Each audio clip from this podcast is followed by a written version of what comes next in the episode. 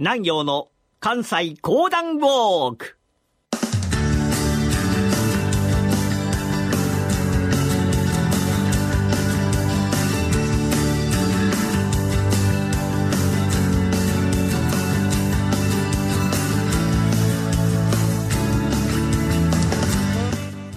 南陽の関西講談ウォーク。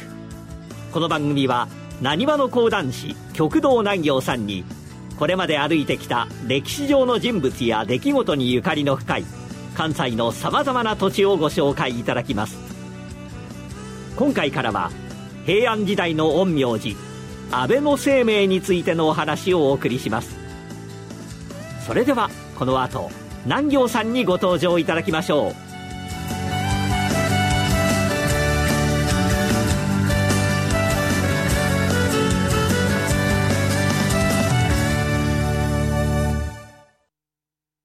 ラジオ日経ポッドキャスト。過去に放送した番組の一部やポッドキャスト限定の番組を iPod などの MP3 プレイヤーでいつでもどこでもお聞きいただけます。詳しくはラジオ日経ホームページの右上にあるポッドキャストのアイコンからアクセス。皆さんどうもおはようございます。講談師の極道大行です。今年の11月の25日私の名前が変わるんでございますね。極道南陽改め玉田玉秀祭となるわけでございますが、まあ、この玉田玉秀祭という方、先代が97年前にお亡くなりになりました。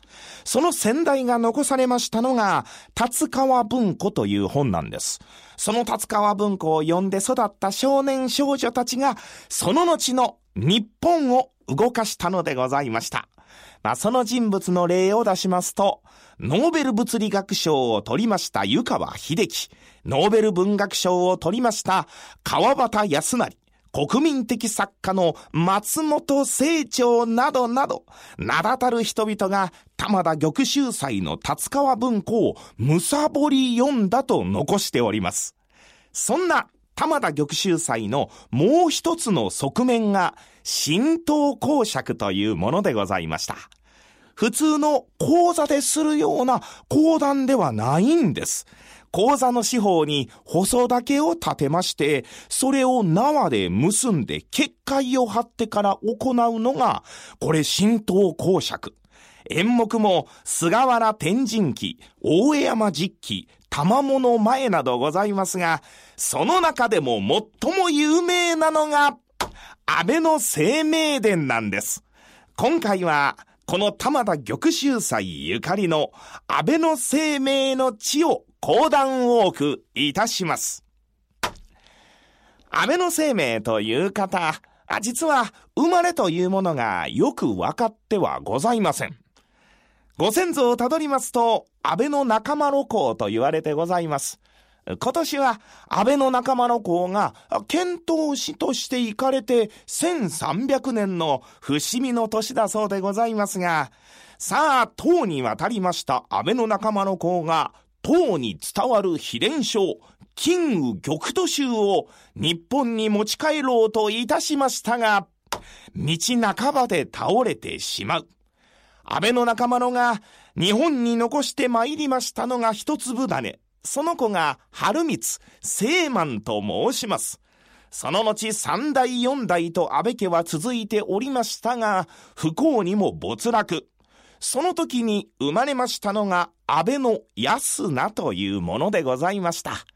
安名の時には、先祖の地、安倍のへと帰って参りまして、田畑を耕す生活と相なった。はあ、我が祖先は、奈良にて朝廷にお使いをしたみ、しかるに我は今のありさま、土を耕すその日その日の暮らしもままならぬ。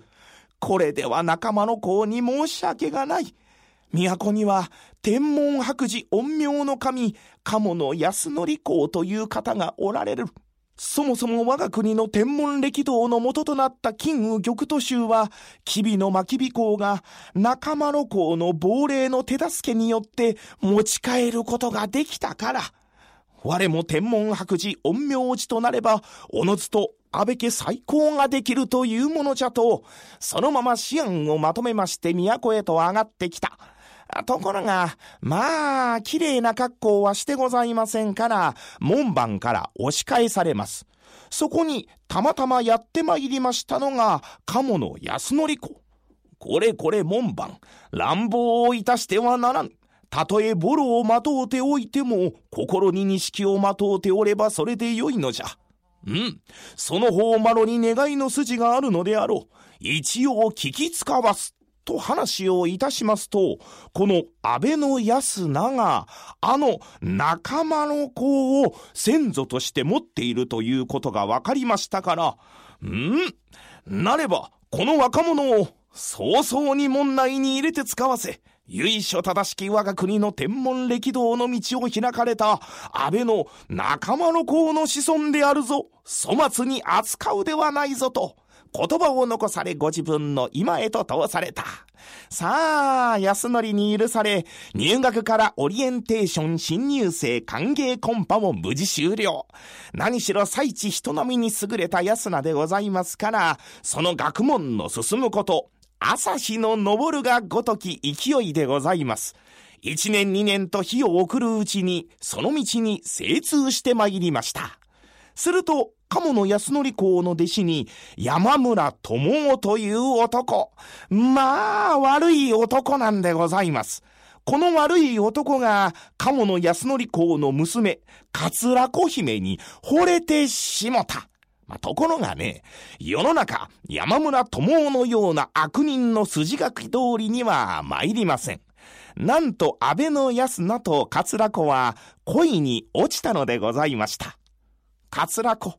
そなたが安名を空いておるのはこの父も承知じゃ。安名は学問に秀でており、あっぱれの妻子である。いずれ我が家の婿養子といたし、我が家名を相続させようぞ。天文白寺陰陽の神となる者は、彼一人である。お父上、嬉しゅうございます。ところがこれを聞いておりましたのが山村友。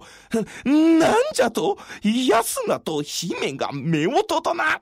えい、この恋叶わぬともあれば、一周話をしてくれ。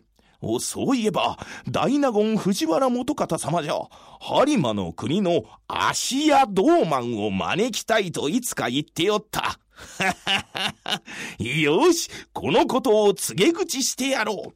さあ、早速元方に告げ口をしますと、友、よく言ってまいった。これより朝廷において、表沙汰にいたそうぞ。ついに大納言藤原元方、芦屋道満を招き、帝を呪い殺し自分の意のままに動く者を帝に据えようという悪巧みに動き出したのでございます。陰陽の神でありながら、娘にみだらなる振る舞いをさせた、とこじつけまして、安名は津の国へ返し、鴨の安則、桂子姫は相模の国に流罪され、鴨の家はなんと断絶いたしました。さあ、哀れなるは、安倍の安名でございます。これは、日頃から信仰している泉の国、篠田明神に祈願をいたし、朝廷よりのお許しのあることを待とうと、暇あるごとに篠田明神へお参りをしておりましたが、8月の15日の祭礼の夕方、人がいなくなった神前にぬかづいて一心に祈りを捧げておりますと、どこからか一匹の白虎、安野の前にすり寄ってくると、人間ならば、助けてくれいと言わぬばかりのありさま。おお、狐というものは、篠田明神のお使わし、何者かに追われて逃げてきたのか。素早くこの者下へと返します。おい、若い衆。ここへ白の面狐じゃ。うりゃ大層の根がつく白者。住んでのところで逃げられたが、ここへ逃げてはこなんだか。え、私、安倍の安名というものでございますが、神前にぬかづいておりますと、何やら頭の上をごそごそごそごそと。はあ、しからば神殿の向こうへでも通り抜けたが、おい、向こうを探せと草むらの中へと入ってゆく。これこれ白虎、今の狩人に捕まるのではないぞ。早くどこなりと姿を隠すがよい。こういうとびゃっこは嬉しげに、コーンと一声泣きますと、草むらの中へと入っていきました。はあ、今日は良いことをしたわい。篠田明神様へ参詣をして、そのお使いを助けたるは、さてもさても良いこと。それから、二日後の夜でございます。安名の家の戸をトントンと叩くものがある。お頼み申します。誰じゃな？安田様のお住まいはこちらでございましょうか。いかにもさようであるが、わらわは佐川の国に流されておりました、桂子でございます。父の許しを受けまして、密かにやってまいりました。おお、桂子姫か。戸を慌てて開けますと、よく来てくれた。懐かしや。はあ、懐かしや。さあさあ、ここへとここまでもうさば男女の中。さあ、これから二人が生活を始めるわけでございますが、この先どうなるのか、この続きは次週でのお楽しみでございます。講談師極道南陽でございました。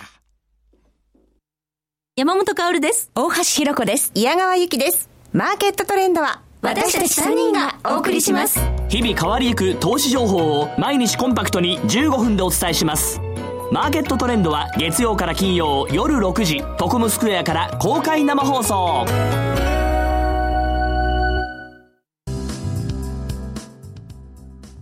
安倍の安名が没落した安倍家の再興を願い参拝した篠田明神現在の篠田の森葛の葉稲荷神社はある言い伝えによって安倍の生命誕生のきっかけとされている場所です。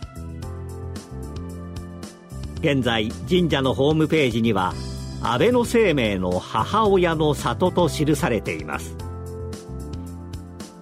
そこで篠田の森葛の葉稲荷神社にはこの場所が安倍晴明の母親の里となる伝説にちなんださまざまなご利益があるとされています。本殿の横にある幹が2つに分かれているクスノキは夫婦クスノキとも言われこのクスノキの一方を抱きかかえて願う時思いが達すると伝えられています。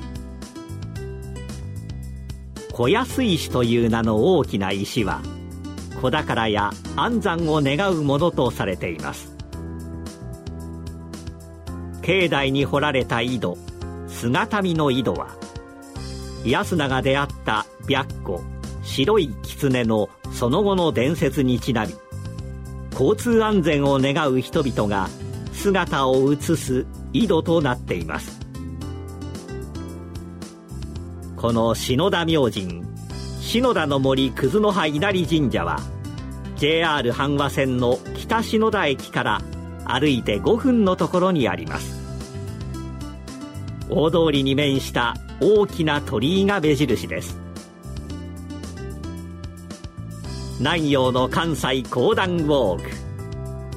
来週はこの篠田明神の不思議な伝説の一端が明かされます。そしていよいよ後の安倍の生命尾花丸が登場します。どうぞお楽しみに。